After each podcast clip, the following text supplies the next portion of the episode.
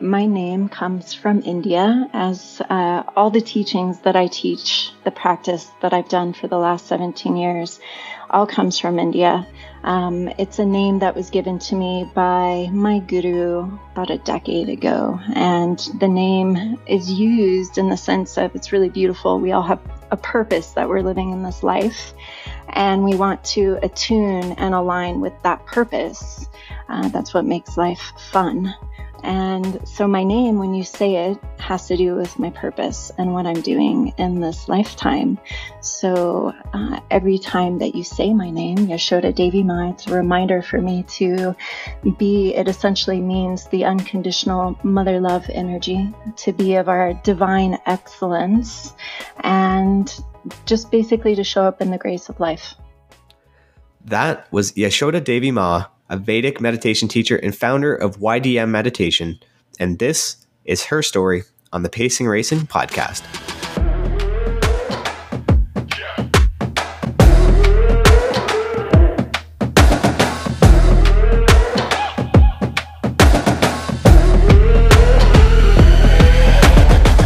All right, what's happening, everyone? Welcome back and welcome to the first time listeners. My name is Stephen Langenhausen. I'm the host of Pacing and Racing, the podcast helping you reach optimal health and endurance through learning from the world's brightest health experts and the world's most talented endurance athletes. Now, I'm excited to share with you that today is our 99th published interview, and I could not be happier to do this episode than with my good friend Yashoda Devi Ma. Yashoda is one of the best Vedic meditation teachers that I've ever seen, and after seeing her speak on the Sacred Science docu-series on topics like stress management, yoga, and meditation, I realized I had to get around to share this with all the type A triathletes and health seekers listening to this podcast. And for me in my personal journey, it took me years to actually realize the daily and cumulative stress I put on myself and everyone around me. And I guess, like many things, the first step is self reflection and realizing it's unhealthy. It's unhealthy, but it can change and it doesn't have to be you. Now, Yashoda joins us today with her kind spirits to guide you through self reflection to become aware of the stress you may carry with you and how to manage it, and most importantly, release it. And this is so integral as she just explains on how bad stress can be bad for our bodies, not just on our minds and our external relationships, but it also affects our gut health, our immune system, and leads to many chronic illnesses and so much more. So, whether you're brand new to the concept of meditation and yoga, or you are a yogi natural yourself, I recommend saving this episode for a time when you're able to fully concentrate and allow yourself to take in what Yashoda has to teach us because it can truly change the path to the rest of your life. So sit back, relax, and let's get into it.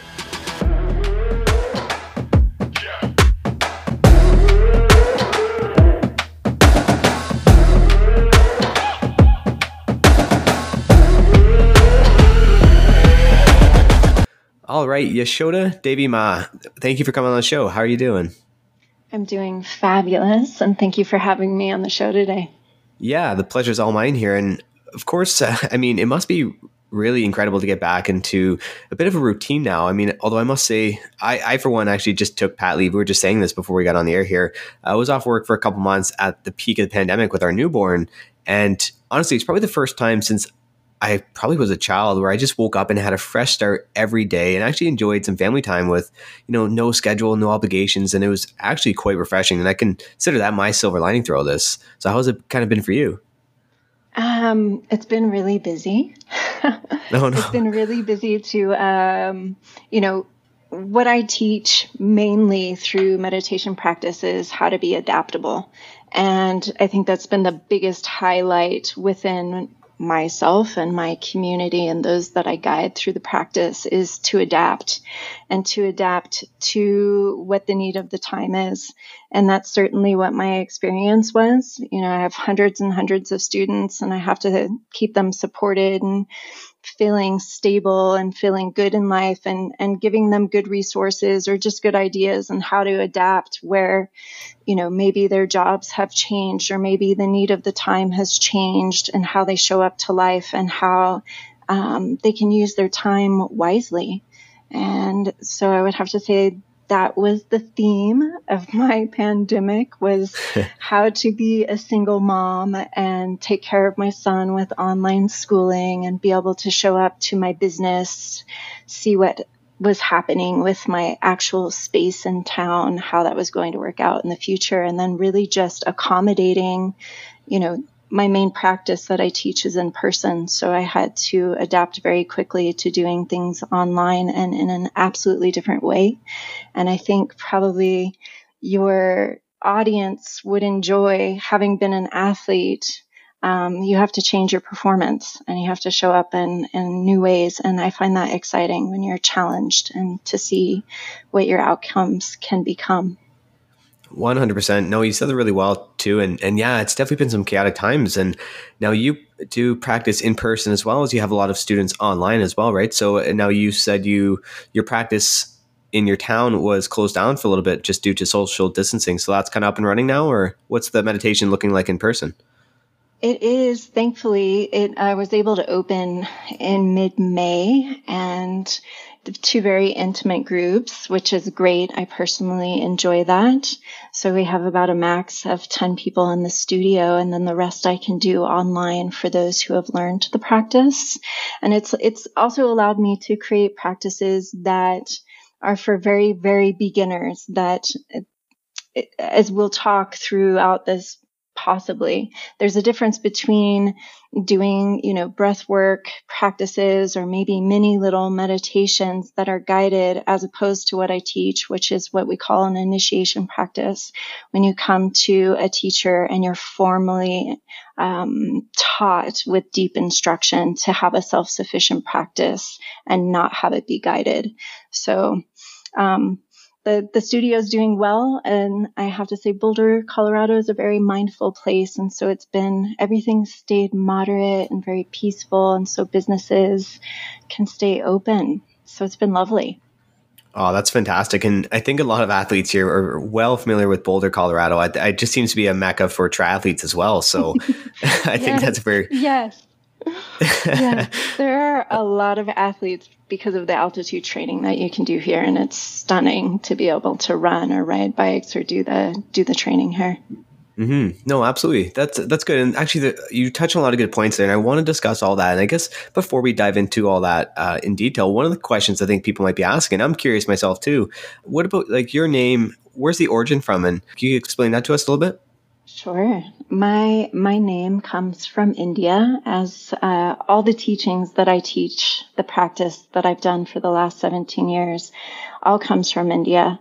Um, it's a name that was given to me by my guru about a decade ago, and the name is used in the sense of it's really beautiful. We all have a purpose that we're living in this life, and we want to attune and align with that purpose. Uh, that's what makes life fun. And so my name, when you say it, has to do with my purpose and what I'm doing in this lifetime. So uh, every time that you say my name, Yashoda Devi Ma, it's a reminder for me to be, it essentially means the unconditional mother love energy, to be of our divine excellence and just basically to show up in the grace of life. Wow, I love that. It's it's a nice constant reminder of uh, you know everything that you believe in and stand in and, and that's your passion and what you want to present yourself as to help people i actually i really love that that's really cool and that's a pretty is that fairly common practice with uh, meditation with gurus Yes, I mean it can be. Not everybody, you know, may need one um, or want one, and that's absolutely okay. But yeah, those of us that are open to it, the, that's what the guru is there to do is to really guide you into your light and your light is your purpose and how you inspire people in the world. And your name can be a part of that journey. Wow. That's really fantastic. That's, that's awesome. And so among many things I do want to discuss with you today, I think probably the first spot to start with, I think, which could be resonating with a lot of people, whether it's through these COVID times or just through these athletes or people searching for longevity and health is, you know, the topic of stress and its impact on the body and, and some things we can do to alleviate it. I know you uh, are well versed in this area, so I'm happy to be talking about this. And I guess before we dive into that, actually, let's tell everyone about yourself. I guess where are you from, and at what point did meditation and yoga find its way into your life?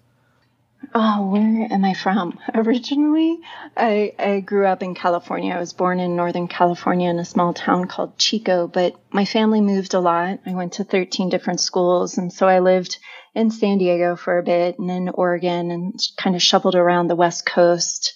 And then later uh, in my adult years, I lived in Los Angeles. I lived in Flagstaff, Arizona, another high altitude mountain town. Got used to that and then came to Boulder. Um, and in that, I came to meditation and yoga when I was 19. First yoga. Um, my, my journey was as a, I was a tomboy growing up. I had an older brother. So sports was pretty much my life growing up. I kind of followed him around and all of his buddies. They're about five years older than me. So, um, I always wanted to be the tough girl in the group. Hmm. And when I got into middle school and high school, sports was really my savings grace. It was what brought me through life. It's what got me to deal with my emotions or my anger or my frustration. It's what motivated me to do well in school and to move towards uh, college and university. And so weightlifting, my coach was my end all be all. I was a power lifter in high school. I broke records. Pretty much anything that he said was like my rule book. Basically, I lived by his ethics, his integrity, and luckily they were all good ethics and good integrity. And so sports really is what got me through life. And I saw sports as the microcosm of life. So I was a bit rough, I would say, and a bit extreme. Um, not a bit, like really extreme. And I think most athletes, we can be pretty extreme in life. And oh, yeah. when I started to experience extreme stress in my life, I mean, long story short, I was adopted and that really plagued me. Um, by the time I was 18, my birth mother, she hired a private investigator and she found me and we reunited. And in that, um, kind of set this trajectory of a new life for me. When we connected, I ended up leaving my university and moving to Los Angeles to live with her and to really get to know my genetic background. And as most of us who are athletes, we're a little bit obsessed with how our body works, how we can um, mainstream everything and have high performance. How do we think? How do we move? How do we how do we excel in everything? And that's really how my mind worked. Uh, psychology was my main love. I wanted to know how does the mind work? And i really wanted to go into sports psychology and work with people who were blocked mentally in performance. I remember dan o'brien being such an amazing athlete and watching him have issues with pole vaulting and wishing like one day could I work with him? Or Shaquille O'Neal who couldn't shoot a free throw for his if his life counted on it. Um, that was probably him being too big for the ball itself. But um, in that, when I moved to Los Angeles and I, I connected with my birth mother, she was very uh, new agey, which was not my thing but she's the one who exposed me to asana, which was my first entry point. And I think for most athletes, asana is the way to begin because we're physical. And in the physical movement of vinyasa, I started to have these deep, expansive experiences in my mind. I had a foot injury, a stress fracture, um, and a neuroma in my foot that was horrific and I couldn't run. I couldn't do interval training. I couldn't do weights. And that was my saving that saved me. It slowed me down. Uh, it got me to come to meditation essentially. I, I healed it through asana first and through the asana, it calmed me down enough to start sitting and find a teacher that could teach me properly. Wow, that's that's so incredible to hear that story, and it's amazing to see how our life trajectory can change based off the people we may surround ourselves with and, and, we look up to. And I know you you said that with your coach, and then moving back with your mother, and and things like that. And it's amazing how that all evolved and brings you to where you are today, and that's fantastic. And now you've taken this what you've learned and essentially teach it to other people now and help them through their lives, right? Yeah, yeah, it's my greatest awesome. passion. No, that's that's perfect. And you know what? I absolutely love and think that you're a perfect fit to be guiding people through these journeys, meditation, yoga. And actually, before we go into those practices, though, I do want to talk about stress. We'll loop back to that. Uh, now, I first saw you being interviewed on this topic of stress on that docu series called Sacred Science Proven. And mm-hmm. first off, congratulations on that. That was fantastic. I love that. And Thank I've told, you. yeah, I've told the audience, I think before too, if they want to check it out, definitely, I highly recommend that because it was very well done. Yeah, they're amazing. It, it was really well done, a wealth of knowledge. And if you like those things, you can geek out watching it over and over again. For sure. Absolutely. No, I definitely did for sure. But uh, no, so I know we all know what stress is inherently. We've always heard of the good stress and the bad stress, uh, mm-hmm. but we may not know actually just how much stress we actually have chronically, and of course the damages it's doing to our health. So, can you kind of educate us on this a little bit? Because I think everyone understands the basis of stress, but I don't think they really understand how it's affecting their bodies uh, long term. Absolutely. I mean, stress is the number one killer. Um, it's the cause of 87 to 90% of all disease. Uh, that happens within us. Uh, I think what I didn't understand long ago is that within our mind, our mind has a connection to our body and it all sources from our thinking. So every thought that we have is connected to a body sensation. It's connected to chemistry within the body and it affects us um, on a massive level in time, right? So, um, stress is something that we can't get away from, even if you're meditating. That you you can't run away from stress; it's still happening. But it's really how we manage stress itself. On average, um, a human being is thinking fifty thousand to hundred thousand thoughts per day, and within that volume of thinking, 87% of them are recycled. So that means every single day we think the same exact thing that we thought the day before and the day before and the day before. Now, if we're thinking angry thoughts, then we're creating a chemistry within the body that is building up uh, chemistry of anger. Uh, when we go into the stress, uh, fight or flight through our nervous system, what happens is there's a bunch of hormones that are released into our body, and one of them being the main one, which is cortisol. And cortisol if you study it, it does about a hundred different things that malfunctions our body. It uh, affects our brain severely and how we think. Um, so through time, as we accumulate in the beginning what we call distress, and distress is the red flags of stress before it builds up and creates dis-ease within the body or disease itself. And those red flags of distress are usually I have a headache, I have a stomach ache, um, I'm not able to digest my food very well. A lot of food allergies that seem to come up from from the Ayurvedic perspective. If you can't digest everything, then there's a problem within the body. You should be able to digest anything. It doesn't matter what the quality is. So digestion is one of the first places that stress goes to. Um, people who have insomnia, that's stress. Um, these are all red flags of the body building up towards long term disease, essentially. And we ignore them. We live in a society, in a Western society, that we're cultured to think that doing is where it's at and that we should push ourselves. And we push ourselves beyond. There's so many people who will sit with headaches for more than hours at a time. Um, and that puts a lot of stress on the body. Uh, same with digestion uh, all of these different things that start to accumulate in time. And when the body gets trained, just like an athlete trains themselves for cycling, for running, for any whatever skill set it is, when we're training ourselves in life, you're training your body to be stressed essentially because you're not breaking the symmetry of the ever repeating known. You're not not just managing your stress you're not dissolving the stress within your body. A big one for me when i was in fitness was i thought that fitness was the remedy to stress and that's not the truth of the matter. Um, it doesn't remove stress. It can alleviate you for the time that you're doing it. And of course, it creates health cardiovascularly and in the body, but it's not relieving you of stress that's being built up in time.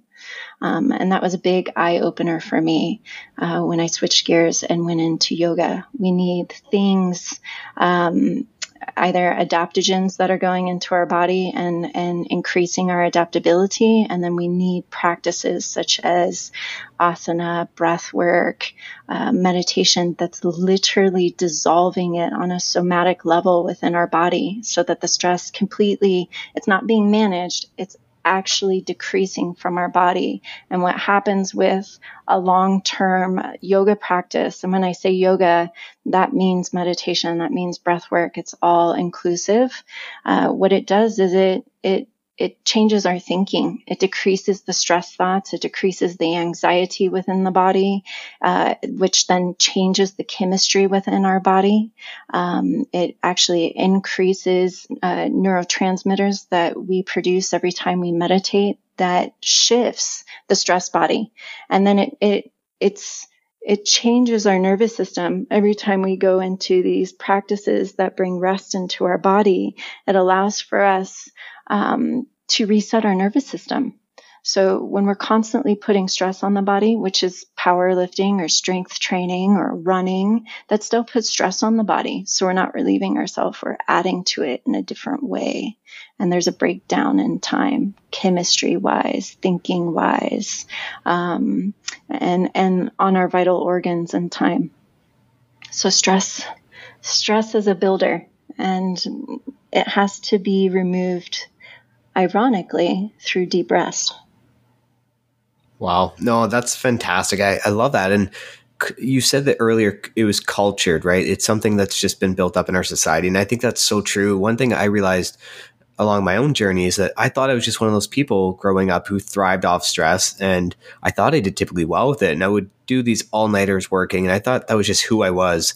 And not knowing that the chronic adrenal fatigue would come back how many years later with just like mm-hmm. plummeted cortisol uh, not too long ago. And like, it's just, it's fascinating to me that you don't realize just how stressed you are as you go through life unless you actually, I guess the first step would be awareness, right? Just being aware that you're stressed and then how to cope with it. Absolutely. You know, because we live in a culture that basically worships doing and accomplishing, um, it's hard to see beyond that. That's our norm. And I think that's one of the great gifts of what the pandemic has brought is this great pause.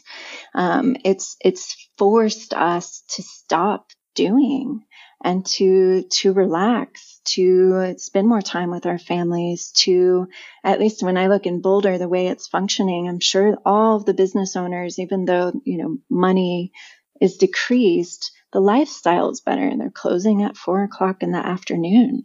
Um, our lifestyle is actually becoming better by being forced to change the patterning of doing. So it, it does take huge awareness and it takes, you know, hopefully it doesn't get to the point where we're suffering. And a lot of times that's what it takes for us. For me, it was my foot injury. And I literally would repeat, I'd be so, uh, unhappy with the fact that I would get on a treadmill regularly and I would run hour long and I would do interval training and I would do one minute off and one minute on and I would put on the, the, the fast track, I would be at 12 miles an hour just sprinting and then I would wow. recover in one minute and then I would go back. I'd do that for an hour um, and in That's that, crazy. I, it's totally crazy when I when I think about it. I laugh.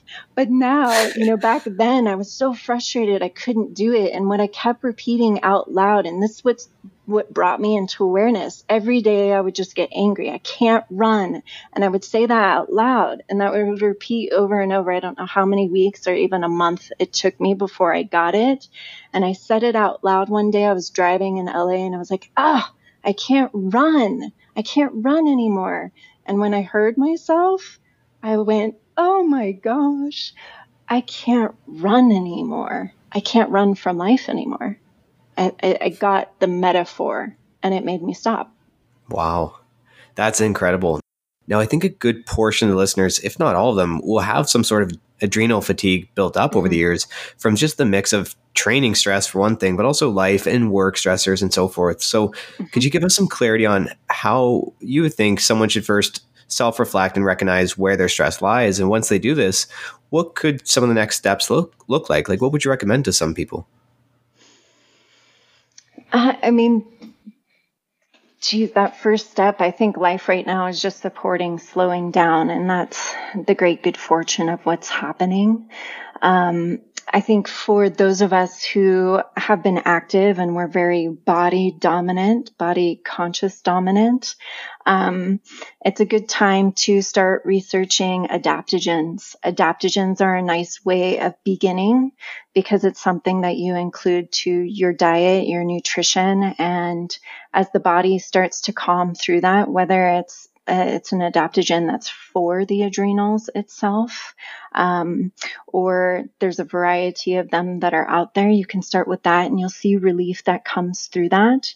And then really taking a mindful practice, if this is a direction that you want to start moving in slowly, that you allow for yourself. I think in the morning time is the best time to give yourself a mental pause in the morning before you go straight into action.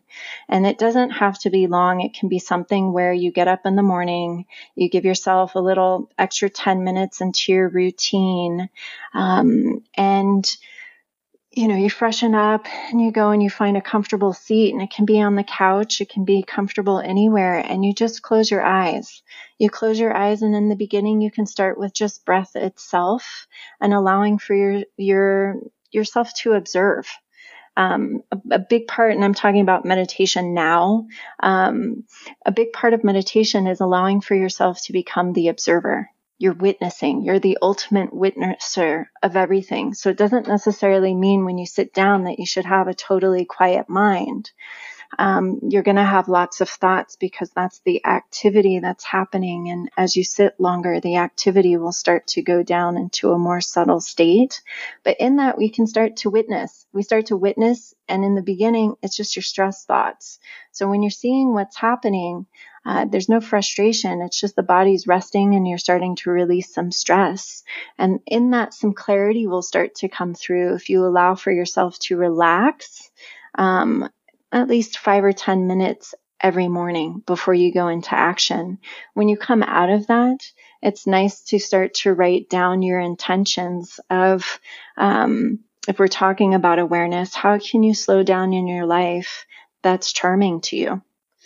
um, whether it be a nature walk outside. So for me in the beginning, when I was starting to calm my athletic extreme nature down, it was to approach uh, things not from a performance perspective.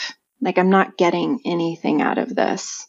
And so when I really sat with that, when I went to yoga, it wasn't to achieve um, the body. It wasn't, a, I wasn't achieving something from it. I was going to allow for myself to be not judgmental of anyone in the room or judgmental of the teacher that they don't have the biomechanics correctly or any of those types of things.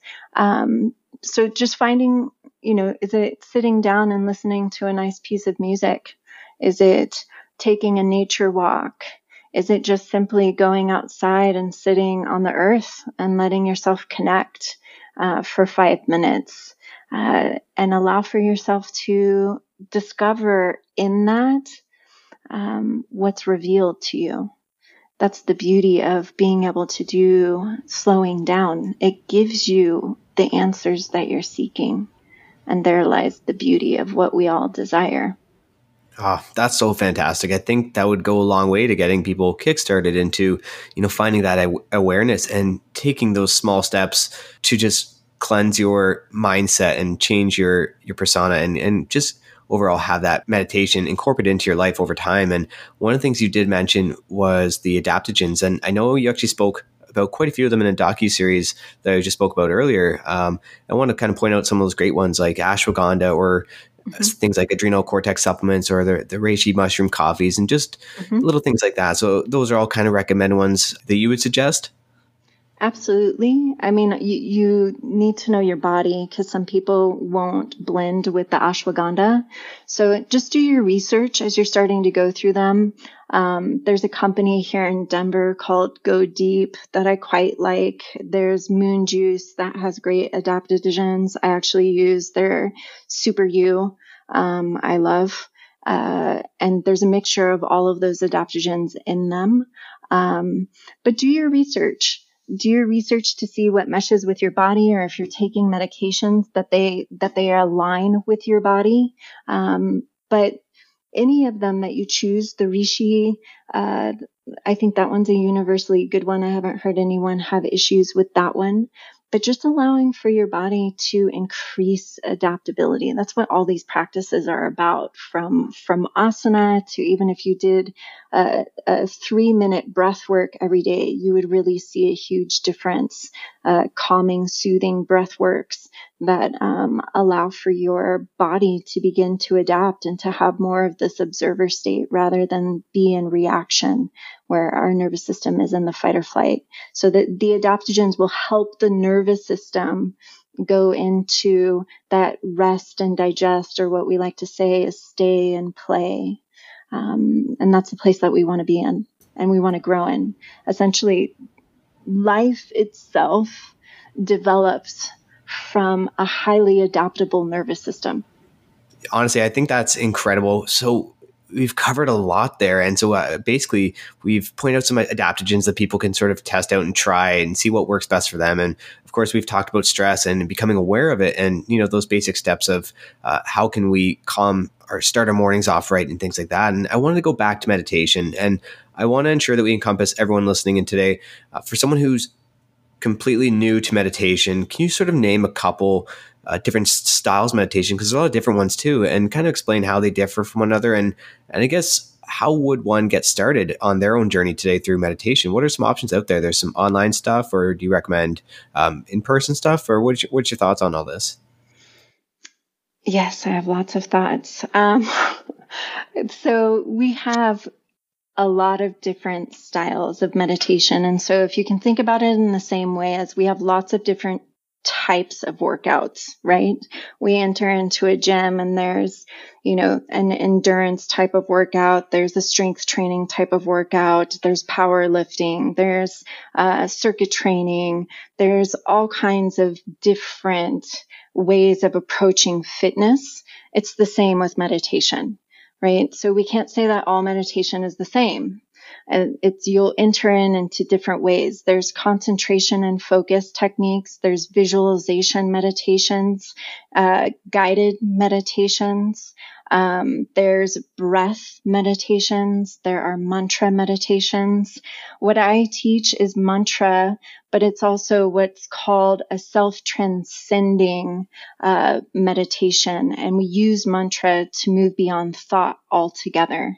And so usually the entry point of meditation for most people these days, and this didn't, this didn't exist when I started meditating two decades ago. There weren't, there wasn't applications. There weren't apps.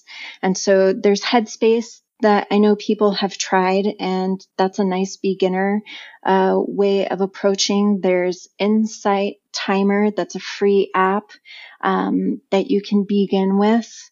Uh, they have a variety of different meditations that you can try. So you could go through and see if um, there's a visualization that you like, or if it's just music and sound bowls that you like to begin with. So you can you can try a variety and and go from that point. There's uh, Deepak Chopra does a 21 day meditation, and I know that a lot of people or students that I've had that have come to me later when they're ready um, have started off with that 21 day meditation and found benefits in that.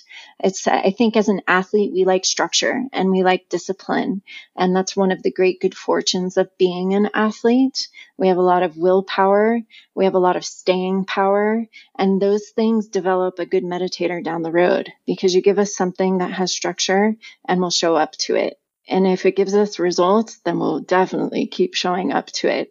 So, it, it, you know, if that's something that you desire, then those 21 day meditations are a nice way to begin and really get your toes into the water and feeling confident and good. And then I recommend that you go to an expert just the same as you would go into a gym and you would hire a trainer that's specific to your needs. It's the same with meditation. You need to hire a meditation teacher or to go to a course. Um, and I recommend a course if you can in person to somebody who's been meditating for long term because we're working with the mind. So it's like you would hire a trainer who has competed.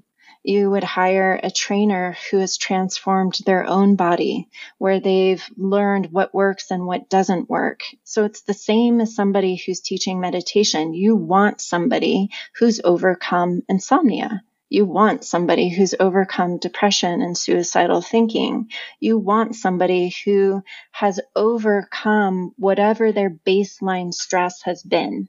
And that's what I look for or what I would recommend in a qualified teacher, not somebody who maybe just started you know, after a week in certification because it's the mind. And our, our thinking is the most paramount thing that we have as a human being. So the word human, when we break that down, hu means light and man comes from the root Sanskrit word manas, and manas means mind. So when we say we're a man, we're saying we're a mind. And what kind of mind are we as human, like our highest potential? We're a light mind, and a light mind is a clear mind. And so you want somebody who has established who has a clear mind, who isn't behind closed doors, stressed out, or taking antidepressants. Uh, no judgment, but usually, if you're a meditation teacher, you will have overcome those things in time. And so, there's a lot of good things. I, I have guided meditations on my website that that you can do. I teach breath work that then goes into uh, mantra meditation. Mantra meditation is um, a beautiful way to allow the mind to absorb and create. It's like we're energy, so just like the body, we need to strengthen our muscles. We need to strengthen our our energy and our frequency, and so mantras play a huge part in that and so it's like the strength training of the mind itself. Um, I never really got into mindful meditation, but mindful meditation really was adapted um, in the, I believe, the late 1960s into the 1970s, and it was adapted from Western psychologists who had either practiced or observed some of the great masters that came from India. Um, like uh, Swami uh, Vishananda, uh, Yogananda, Maharishi Mahesh Yogi, Yogi Bhajan, all these great masters came over into the West in the early 1900s or late 1800s and brought these practices that really revolutionized the Western mind. And so then these psychologists observed that and they adapted Western psychology into techniques that are mindful. So mindful is a bit more controlled um, and it's great for beginner. But just like uh, just like fitness, you'll begin and then you'll grow out of that, and you'll want to dive deeper into something something more. You'll want to dive into the deep end of the pool. So that's where I recommend self transcending techniques because that will bring you beyond thought. It will teach you how to go beyond thought. And when you experience the depth of going beyond thought regularly, and it's not hard, it's really easy when you're taught properly, that's where the body accumulates three to five times more deep rest than it would in sleep itself. And not only that, one can train themselves to move beyond thinking in their sleep state. Because most people, scientists have um, studied that when we sleep at night, on average, a human being never stops thinking and that causes problem with fatigue. If we're thinking the entire night while we're lying down on some level that means we're not reaching the deep REM states. So when we go into a self-transcending technique and we're taught proper, properly and we're meditating uh, every day daily we train our minds to move into that place really quickly uh, so that's the fun. When you're when you're somebody who understands the body and you've done the training and we turn around we start training the mind sky's the limit of the things that we can do and the potential lies within the state of the mind. So if we're talking about sports performance it all has to do with your thinking. Um, it has to do with that alone. When you can have the visual of, of the, you know, crossing the line, if you have the visual of what it is that you're creating, if you have a powerful mind, then you can accomplish anything. I mean, if you read Kobe Bryant's books that he wrote, he had a very powerful mind. His coach, uh, um, Phil Jackson was incredible. He had them doing Zen techniques the entire time. So if you study Phil Jackson, he went from the Chicago Bulls and winning, you know, uh, winning nonstop championships and then moving over to the Lakers and doing the same exact thing there. And it's because he had a structure of Zen. He created the Zen mind within these athletes. And you could see that in Kobe Bryant. He had an exceptional worth, work ethic. He had an exceptional mind. Whatever he created excelled massively. It didn't matter if he was writing, you know, a short film or he was performing on the basketball court. That had to do with a very clear mind, knowing what he wanted, executing, and accomplishing.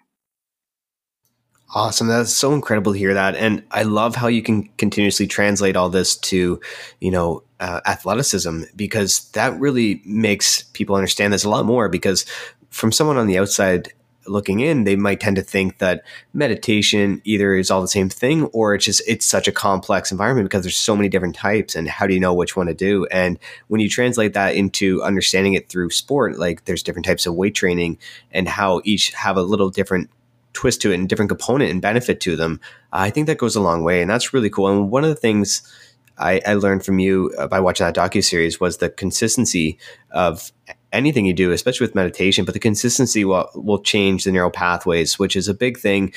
And I think for a lot of beginners, I think that's a big thing to think about too. And why, as you mentioned, how going to an expert can really probably bump through this is when someone sits down and tries to meditate for the first time, their mind might wander all the time, or they just might not get it at first because they haven't developed those neural pathways. So I think that's something to really emphasize the idea of consistency and then finding which one works best for you. And I love that idea of the mantra style meditation.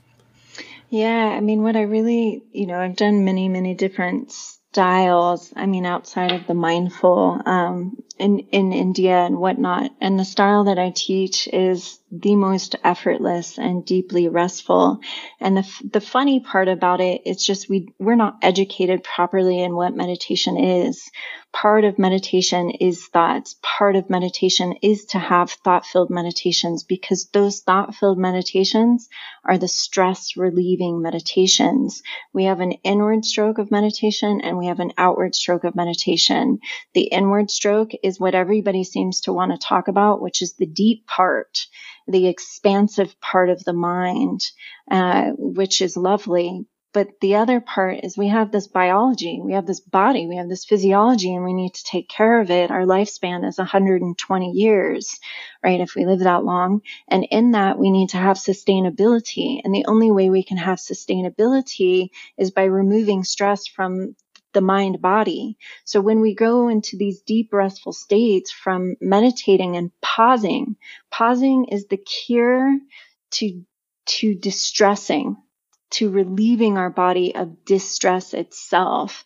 And that doesn't mean like I just take a nap or I scroll through my phone or I read a book. That's not the resting that we're talking about. We're talking about accessing these deep levels and they can happen within the meditation. And when that happens, when the mind goes beyond thought itself, that's when all the vital organs, because they're paused, what happens in meditation, particularly in the style that I teach, because it's a deeper than mindful meditation and it's deeper than a controlled focus meditation or it's deeper than a visual mes- meditation. When we go down to these levels, the vital organs literally shut down to their least excited state. So that means that our heart rate, it goes down to hardly beating the least amount of beats in a healthy fashion. So your heart gets to rest during meditation. It's not overworking. Our metabolic rate, it goes down. Our metabolism, it goes down, all vital organs are sitting there and they're resting and they're working on a level of replenishing, rejuvenating, and restoring. On another level, when we're meditating, we're creating neurotransmitters within our body. And when I talk about that, that means dopamine, that means endorphins, that means um, GABA, uh, anandamide, uh, all of these different uh, neurotransmitters that help increase happiness, that help increase vitality and energy, that help with sleep, that help with happiness. Um, we're creating neuroplasty within the brain. So this neuroplasticity is starting to happen. We're creating these new neural pathways, which creates new behavior. So when we have blocks or we've conditioned ourselves in life to, to act the same way or have the same emotional patterning or mental patterning, uh, it's recreated within meditation. It activates the gray matter within our brain. It, it literally makes us more intelligent. It, it activates our um, creative intelligence. So when we come out of meditation, even when you're sitting in thought filled meditation and you feel body sensations, uh, this is a big thing when you're an athlete. You can rid yourself of, of of injuries that you've had through the meditation. It will heal things within the body. Um, and when we come out, we're more, we're balanced. We're coming out a little bit better. We're coming out with a little less stress thought. We're coming out with more balanced chemistry. We're coming out with an activated brain and a developed meditative brain. So a lot of people say, I don't, I don't have the patience or I get impatient within meditation. Well, that's part of it is you're, you're developing the midbrain and the midbrain is what helps you have patience. So it's the same thing as training. It's like you can't go into the gym and expect a nice bicep, you know, after your first session. It takes time to sculpt your muscles and strengthen. It's the science of how you condition your muscles to create the performance that you desire. And it's the same way with meditation. It takes time to create the meditative brain. But if you show up to it daily, uh, it, no matter what, you will end up with a meditator's brain, more patience, better memory, better concentration. Those who have ADD can overcome ADD through the meditation itself. Um, if you have post traumatic syndrome, right, it will help alleviate you from that. It activates your frontal lobe. I have, a, I have a student who she used to ride horses and compete. She had a really severe accident with her neck and through the last year and a half, she's really healed that huge problem within her neck. And she's now back on a horse and she's able to work through because that post traumatic experience that she had has been removed from her brain. And it's really amazing. She's in her 60s and she's wow. competing and she's not afraid anymore. She's able to overcome because the practice has led her to that point. So it's pretty incredible. Um, the, and that's just the tip of the iceberg of what can happen within meditation, regular meditation. Exactly. That's the, the, key regular consistency. I think it's absolutely incredible. Uh, you've definitely, I love that you really pointed out. I think a lot of listeners here, they love to hear the tr- in-depth explanations and you really brought that and I, am super happy with that because i think if anyone questioned meditation before i definitely don't think they would now after hearing that and so I, I, absolutely love that there's so many more things i'd love to talk about but of course we only have so much time here but yes. one of the one of the remainder of the questions I'd, I'd love to ask you about just because it goes in line with everything we've spoken on so far. Uh, now, I know you teach the, the mantra meditation, and we're just going to scratch the surface on this because I know it's super in depth. But mm-hmm. can you sort of explain if that resonates with someone and they want to uh, get an idea of what that what that's like. Like, how often are you meditating? Date like, is it daily, and how long? And sort of, what style meditation would this look like? Does someone have to find a, a mantra that resonates with them, or can you kind of explain those steps if, if that strikes someone? Sure. So, what I teach is what we call Vedic meditation. Um, it's mantra based and it's usually done in person, but because of the pandemic, some of us are now doing online during this time. Um, and so I would seek, you do your research and look and see if there are any Vedic meditation teachers in your area first to be able to go to. Um, otherwise, like I said, I am starting to do that and you can seek me online. Um, it's a practice that you begin with. So the beginner, this is why we call it intro to Vedic meditation. You begin with 20 minutes twice a day. Um, and some people might say, oh man, I've got too many things to do. And I always like to remind them there's 1440 minutes in one day and you're going to take 40 of them and you're going to do the practice and break it up into two. And it's a strategy of deep resting once in the morning, right after you wake up to clear your mind, increase your adaptation energy and then go out into life. And as you decrease your adaptation energy, then you insert your PM meditation anytime it strikes noon. And then you've got midnight.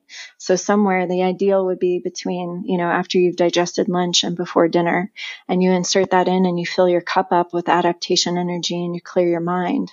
And so it's 20 minutes twice a day and that consistency revolutionizes people's lives. And that means you can miss like 30 or 40 in a year and still have amazing results. You're going to be sleeping, your insomnia will go away. And I've had people who have insomnia their whole entire life. And those people, it might have taken them a year to a year and a half of regular practice and they sleep like a baby. Uh, all medications gone, all of these things. And so 20 minutes twice a day, um, very simple uh, to come to. Um, if if that seems like too much, then I do recommend start with Headspace. I've had quite a few um, uh, people that have started with Headspace where they go in and just start with a, a 10 minute practice. I'm not quite sure how that works if you set the timer, but don't overachieve with meditation. It's not about doing more everything with meditation is about we do less and we accomplish more, we do nothing and we accomplish everything. And the nothing comes from the pause, not like I'm literally doing nothing in life. I show up, I pause, and in that nothingness that I experience, then I can accomplish far more than I ever could before. And so a little bit goes a long way and consistency. So even if you started with 10 minutes each day, do that start with 10 minutes and start to see what what what shifts and what what changes. Um, but you know vedic meditation isn't something that you have to grow into. Um, you, you don't need to have done anything. You don't need to know anything. You just come and we're such expert teachers. We've been we've spent years meditating hours and hours and hours and hours and hours. We've been trained very expertly and we'll take you in. And in the first session that you learn you'll have a wonderful meditation. And you'll have the the understanding of what's happening in meditation and that's paramount. You need to know. You need to know about thoughts and you need to know how to be with them and you need to know it's okay and you need to know how to sit comfortably and and not resist and all of these things and that you can't really do meditation wrong Honestly, I, I love that so much. That that's incredible. I, I hope everyone can uh, jump on this and give this a shot. I think it'll benefit everyone so much. And honestly, you know what? I can't thank you enough for sharing all this because I know we've got a really tuned in set of listeners here who take on just so much in their everyday lives. And I think just the sports really attract a lot of perfectionists out there or overachievers, mm-hmm. as you mentioned. So uh, this chat today, I think, has been super, super helpful in realizing that we need to first off get on top of our stress and be aware of it. And then you've given us incredible ways that we can do this essentially at low cost and not a lot of time when you think about how many uh, hours these endurance athletes put into their daily routine. So uh, I think right. these are great little steps, and I think this will go a long way. And I think this can spark some some new meaning and purpose for a lot of people. So I guess if they want to learn more about your practice in particular uh, and what you do, and potentially meditate with you, uh, whereabouts are you on social media, and where can they go to learn more about your practice? Uh, you can go on social media. I'm on Instagram and I'm on Facebook, and you can look up uh, either Yashoda Devi Ma, which you'll have the spelling on your podcast, or you can go to ydmmeditation.com and all of the information is there. I've got audio meditations that you can buy for $5. You can download. You can do those to start off with. Um, I've got some things on my Instagram, which is also YDM meditation, um, and some things for free. So you can just get a taste and, and see what that feels like. A, a, lot of my practices are longer than the Vedic meditation practices that are free. Comes from a different style that um, that I teach that comes from India too. Um, but if you're an extreme athlete, you'll probably love doing them anyway. so you'll carve out that time. But but the Vedic meditation's even easier than anything that you'll do that I offer for free. So just know that um, when you invest into that with your time and research. That's fantastic. And, you know, I can uh, vouch for, I bought one of the $5 audio clips. Uh, it was well worth it. I actually did it while I was cutting the lawn. I was listening to it, which, the, I mean, the application in that situation wasn't ideal, but I definitely, it was probably the most relaxed I've been cutting the lawn. So I can thank you for that. So, yeah, there you go. No, awesome. Again, thank you so much. It's uh, of course been inspiring and informative to chat with you today. So, uh, I mean, as always, stay safe and stay healthy and all the best. Appreciate that. You too. And thank you so much. And thank you to your audience and everyone. Be safe and be well. Awesome. Take care. Awesome. Well, that's a wrap with Yashoda Devi Ma. Thanks so much for listening, everyone. And if you enjoyed this episode, among others, and please just take that one minute to open up your Apple Podcast app on your iPhone, search Pacing Racing, and click subscribe, and then scroll down to the bottom and leave us a quick written review. It takes less than a minute to do, but it goes a long way in helping me out. So, to all who do that, thanks so much. That's highly appreciated. And other than that, happy training. And as always, if you want to train with me on Zwift, then drop me a follow by searching Stephen Langenhausen. Anyway, take care. Chat soon. Cheers.